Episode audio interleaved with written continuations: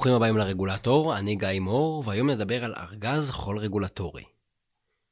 הסקטור הפיננסי הוא אחד הסקטורים הכי מפוקחים במדינה המודרנית, והוא כפוף לעשרות חוקים ולמאות תקנות, צווים ואלפי נהלים. בואו ניקח לדוגמה חוק אחד בלבד. בארצות הברית, חוק דוד-פרנק, חוק שנחקק אחרי המשבר הכלכלי של אלפיים ושמונה. החוק הזה מכיל לבדו יותר מ-שמונה מאות וארבעים עמודים. וזה רק חוק אחד. נסו לדמיין כמה הוראות חלות עליהם במצטבר מתוקף החוק הזה. שמונה מאות וארבעים עמודים מחזיקים כנראה עשרות אלפי הוראות, ומכוחו יצאו גם תקנות ונהלים והוראות ופרשנויות. מפלצת. לכל הרגולציה הזאת יש מטרה טובה. היא מיועדת לנהל סיכונים במצב הנוכחי. זאת אומרת, כשהיא נקבעה, היא נקבעה בהתאם למציאות שאיתה היא נועדה להתמודד. אבל היא לא נועדה להתמודד עם בעיות עתיות, והיא גם לא נועדה לאפשר פעילות שלה הייתה קיימת ב-אלפיים ושמונה או אלפיים ותשע. זאת אומרת, כשהעבירו את חוק דוד-פרנק, הם חשבו על המציאות כמו שהם הכירו אותה. הם לא חשבו על מוצרים או על טכנולוגיות עתידיים שיפותחו עשר או עשרים שנה אחר כך. וזאת הבעיה הרוחבית עם הרבה מאוד רגולציות. אנחנו קובעים אותן כדי לתת מענה לצורך שלנו היום. אבל רגולציה נקבעת לעתיד. היא תמיד קצת מפגרת אחרי המציאות, היא תמיד קצת צופה פני עבר. מה התוצאה בשוק הפיננסי? התוצאה היא שכדי להציע מוצר או שירות פיננסי חדש, אתם הרבה פעמים צריכים לה, להמתין המון המון שנים ולהשקיע המון כסף, רק כדי לדעת מה הרגולטור חושב, רק כדי שהוא יגיד לכם אם זה מותר או לא, ואם זה מתאים לרגולציה שנקבעה ממש ממש מזמן. ורק אחרי שאתם מקבלים מהרגולטור את חוות הדעת, או את הפררולינג, או את העמדה, רק אז אתם יכולים להתחיל לבנות את המוצר שלכם, להתאים אותו, בתקווה שבעתיד תקבלו בשבילו אישור. כמו שאתם יכולים לדמיין, בנקים גדולים לא מתלהבים מההרפתקה הזאת של להמציא שירותים ומוצרים פיננסיים חדשים, שאולי הרגולטור יאשר ואולי לא, כי השירותים האלה בכלל לא קולעים לתוך הרגולציה שנקבעה הרבה הרבה לפני. אז זה בנקים גדולים. מה לגבי יזמים? יזמים הרבה פעמים לא מסוגלים לעבור את המסע הזה, את הויה דלרוזה הזאת בהצלחה. זה מאוד מאוד יקר להתנהל מול הרגולטור, להבין מה הוא רוצה, ואז לעשות סשן שלם של התאמות ושינויים והגשות, כדי לקבל את האישור הנחשף. אז הבנקים הגדולים מעדיפים לא להיכנס להרפתקאות יקרות כאלה עם סיכון גבוה. היזמים שאולי יכולים לקחת יותר סיכון, אין להם את המשאבים לעבור את זה. וזה מתכון לקיבעון. הרגולציה נקבעת באופן שצופה פני עבר, ואף אחד לא רוצה להתמודד איתה, ולקחת את הסיכון, ולפתח דברים חדשים. הבעיה הזאת ממש לא ייחודית לסקטור הפיננסי, כי כמו שאנחנו מכירים, אנחנו תמיד קובעים חוקים והוראות ותקנות על בסיס מה שאנחנו מכירים, על מה שהיה פעם, ולא על בסיס מה שיכול אולי לקרות בעתיד.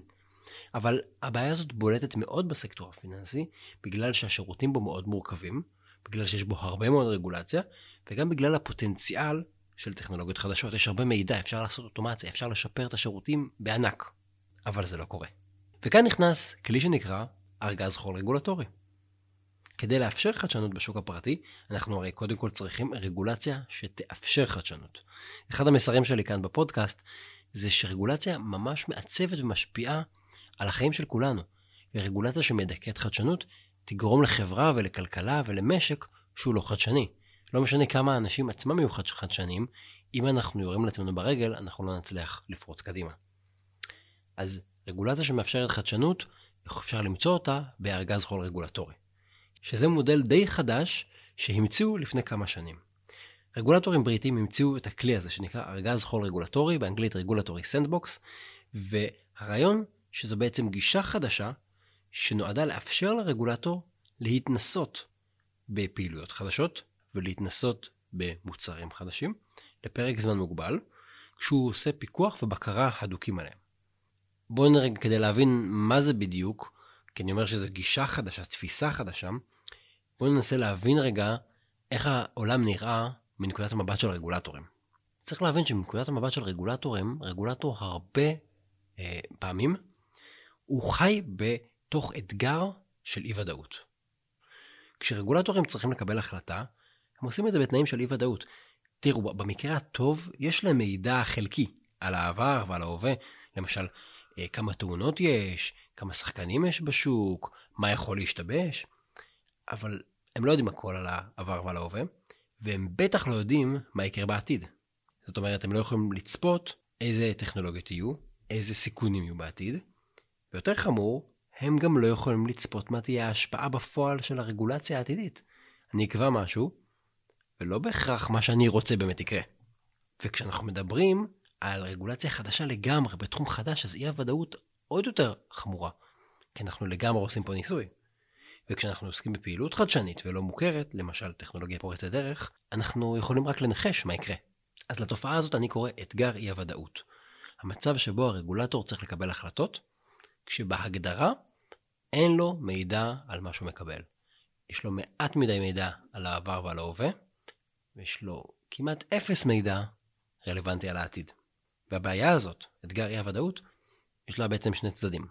פעם אחת, זה פוגע באיכות ההחלטות, כי הרגולטור לא יכול להבין לעומק את המשמעות של ההחלטה שלו. זה די טריוויאלי. אבל הצד השני יותר מעניין. הבעיה השנייה היא, שבגלל הבעיה הזאת, רגולטורים נזהרים מלקבל החלטות, והם נרתעים מלקבל החלטות. במיוחד בתחומים חדשניים. רגולטורים לא טיפשים, הם מבינים שיש להם בעיית מידע. אז אם אני לא מוכרח לקבל החלטה, יכול להיות שאני אעדיף פשוט לא לקבל אותה. ולכן לעתים אנחנו נשארים או נתקעים עם רגולציה מיושנת ולא מתאימה. לא כי הרגולטור לא יודע מה הוא עושה, להפך, הרגולטור מאוד מאוד מודע לבעיה שלו, הוא מודע למגבלות שלו, הוא מודע לפערי המידע, אז הוא מעדיף לחכות. אבל כשאנחנו מחכים, לפעמים אנחנו מקבעים רגולציה מיושנת. רגולציה מקבילה, רגולציה חוסמת. אז הפתרון לבעיה הזאת זה רגולציה ניסיונית. שרקתי את זה קודם, בעצם רגולציה היא סוג של ניסוי. אז בואו באמת נתייחס אליה כמו על ניסוי. הרעיון די פשוט. בואו נעשה ניסוי. בואו נניח איזושהי רגולציה, או ניתן לאיזושהי פעילות לקרות, בסביבה מבוקרת, ונראה מה יקרה בפועל, מה יהיו התוצאות. ואז אחרי שנריץ את הניסוי הזה, נוכל לקבל החלטה יותר מושכלת. כלי הכי קלאסי שכולם מכירים זה פיילוט. זאת אומרת, תוכנית ניסוי או רגולציה זמנית. אז ארגז חול רגולטורי הוא שכלול של הרעיון הזה. אנחנו מגדירים סביבה רגולטורית ניסיונית עבור מספר מוגבל של, השח... של שחקנים, ואנחנו קובעים עבורם כללים מקלים שמאפשרים להם לבחון מוצר או טכנולוגיה או פעילות חדשה. ואז בעצם אנחנו עושים ניסוי מבוקר, ניסוי מוגבל, עם בקרה של הרגולטור, שהוא גם רוצה לראות שאין תאונות דרמטיות, שלא משתבש משהו קטסטרופלי, אבל הוא בעיקר רוצה לראות מה קורה. זאת אומרת, זה פחות פיקוח ויותר בקרה. זה יותר ללמוד מהניסוי הזה, ולראות, אולי לא קורה כלום, אולי יש בעיות חדשות שלא הכרנו, אולי אנחנו צריכים התערבות מסוג מסוים. אז הרגולטור מסתכל היטב, כי הוא רוצה להפיק מהניסוי הזה כמה שיותר. ארגז חול בעצם מאפשר לרגולטור לבצע מעין ניסוי מבוקר ברגולציה. הוא מאפשר לרגולטור לאסוף מידע, אבל תוך גידור של הסיכונים מהפעילות החדשה, ותוך איסוף מוגבר של נתונים. וככה בעצם אנחנו מגשרים על בעיית אי הוודאות הזאת. מה שחשוב להגיד זה שארגז חול זה לא הפקרות כזאת. לא מדובר בפטור גורף שמאפשר לכולם להתעלם מהוראות הרגולציה. איך זה עובד בעצם? חברה יכולה לבקש להיכנס לתוכנית כזאת של ארגז חול רגולטורי, היא צריכה להגיש מעמדות, היא צריכה לספק פרטים, היא צריכה לקבל על עצמה כל מיני חובות גילוי מוגברות, ורק אם היא מקבלת אישור מהרגולטור, אז היא כפופה לכללים של ארגז החול הרגולטורי. שמצד אחד זה כל מיני הקלות ברגולציה, מצד שני זה חובת דיווח מוגברות ונוכחות די אינטנסיבית של הרגולטור. ואז בעצם מה שקורה זה, כמו שאמרנו, שבעצם אנחנו גם מגנים על הציבור מפני נזקים מאוד מאוד גדולים, אבל בעיקר אנחנו יודעים מי משתתף בניסוי, ובאמת צופים בניסוי הזה. לפני כמה שנים, ענת גרימלנד ואני חיברנו נייר מדיניות, ובו ניתחנו את הקונספט הזה של רגולציה ניסיונית, וגם איך אפשר להשתמש בארגז חול רגולטורי כדי לענות על הצרכים האלה של רגולטורים בישראל. טוב, עכשיו עד עכשיו זה היה די תיאורטי כזה, בואו נראה איך זה נעשה בפועל. אז אחד הגופים שפועל אה, מכוח חוק דוד-פרנק נקרא סי אף פי בי, וזה רגולטור אמריקאי די אגרסיבי אפשר להגיד, שמפקח על הסקטור הפיננסי. לעתים קרובות מאשימים אותו בעלויות מוגזמות שהוא מטיל, וגם בחסמים מוגזמים לחדשנות עסקית ולחדשנות טכנולוגית. ולאחרונה ה-סי אף פי בי פועל בעצמו כדי לאמץ ארגז חול רגולטורי, כי הבריטים המציאו את זה, עכשיו כולם מנסים. ויש די הרבה סוגים של ארגזי חול רגולטוריים. אז נדבר על ארגז החול של ה-סי אף פי בי, שהוא מבוסס על שיטה של נמל מבטחים, Safe Harbor. מה הכוונה? מה שקורה כאן זה שהרגולטור בעצם קובע באילו מצבים או באילו תנאים פעילות חדשה תיחשב כלגיטימית ומותרת. זאת אומרת, אומר, אם אתם עושים אחת, שתיים, שלוש, אז מבחינתי אני לא הולך לתבוע אתכם ולא הולך לאכוף עליכם שום דבר. אז במקום לעמוד בהמון המון הוראות, רק אומר, אם תעשו כאן, תיגעו בה, בדבר הזה, מבחינתי אתם בסדר. ואז אנחנו מגדירים בעצם כמה אלמנטים די בסיסיים, שמשקפים את תמצית הרגולציה. זה סוג של פשרה, אבל אנחנו אומרים, אם תעשה את המינימום הזה, אני רגוע. ואז גם היזמים החדשניים יודעים לכוון את הפעילות שלהם, ככה שהם יוכלו להיכנס לאותו נמל מבטחים, אבל ביתר הפעילות שלהם, הם בעצם יוכלו לייצר משהו חדש, משהו נועז, משהו שלא עשינו עד היום. השיטה הזאת בעצם מאפשרת לחברות שמשתתפות בארגז החול, להשיק מוצרים ושירותים ניסיוניים, בלי לדאוג מזה שהרגולטור יקבע שהם מפרות את החוק, יתבע אותן, ייקח אותם לבית משפט. היופי בשימוש בנמל מבטחים, זה שמוצרים שמפותחים בארגז החול עומדים במהות הרגולציה. זה לא איזה תוכנית שמנותקת לחלוטין מהרגולציה הרגילה. הרגולטור עובר על ההוראות שלו, בוחר אחת, שתיים, שלוש, ארבע הוראות, ככה ממש ממש מהקור, ואומר, אם אתם עושים את זה, יאללה, אתם בסדר. מה שכן, צריך להגיד שבעצם אי אפשר להשתמש בארגז החול כדי להתחמם מהרגולציה, כן? זאת אומרת, אתם חייבים לבקש רשות להיות בתוך הסיפור הזה, ואתם צריכים גם לדווח לרגולטור, הוא צריך לדעת שאתם בתוך ארגז החול. ברגע שאתם שם, ליזמים יש ודאות, ואז הם יכולים להתקדם בלי לחשוש שיבלמו אותם. ה-סי אף פי בי האמריקאי ממש לא לבד, זה טרנד עולמי ששוטף את כולם, זה רגולטורי סנדבוקס, זה אחת המילים הכי חמות בשלוש שנים האחרונות בעולם הרגולציה. כמו שאמרתי, הוא אפילו לא מהראשונים בתחום, כי ארגז החול הרגולטורי הומצא על ידי רגולטורים פיננסיים בבריטניה ב-אלפיים וחמש עשרה. כן, זה די חדש בסך הכל.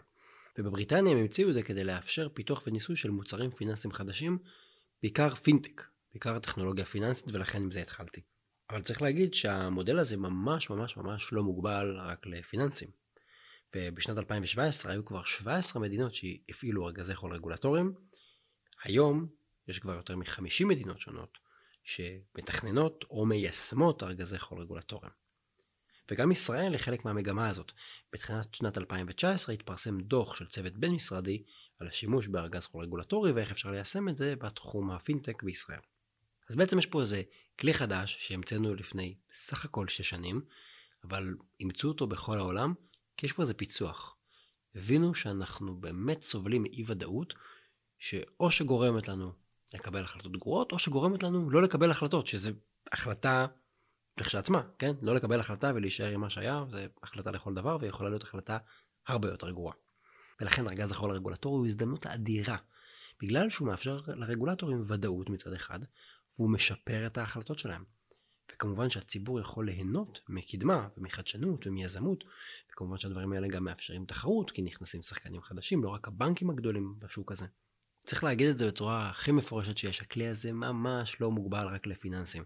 תחשבו על ארגז חול רגולטורי בתחום של חינוך, או תחבורה, או בריאות. זאת אומרת, יכול להיות כל דבר, זה אפילו יכול להיות מכרזים ממשלתיים. בואו ננסה, בואו נגלה, בואו נלמד. אין גבול לחדשנות. וזה פשוט נותן לרגולטור מסגרת עבודה, שיטה טובה, ואולי אגב לא פחות חשוב מזה, מישהו בעולם ניסה את זה, ראה שזה טוב, ראה שזה לא כל כך נורא, ועכשיו גם אנחנו יכולים. זה גם לא צריך לזלזל בזה שיש איזה סטמפה, ולהגיד ארגז חול רגולטורי זה לא איזה המצאה של מישהו.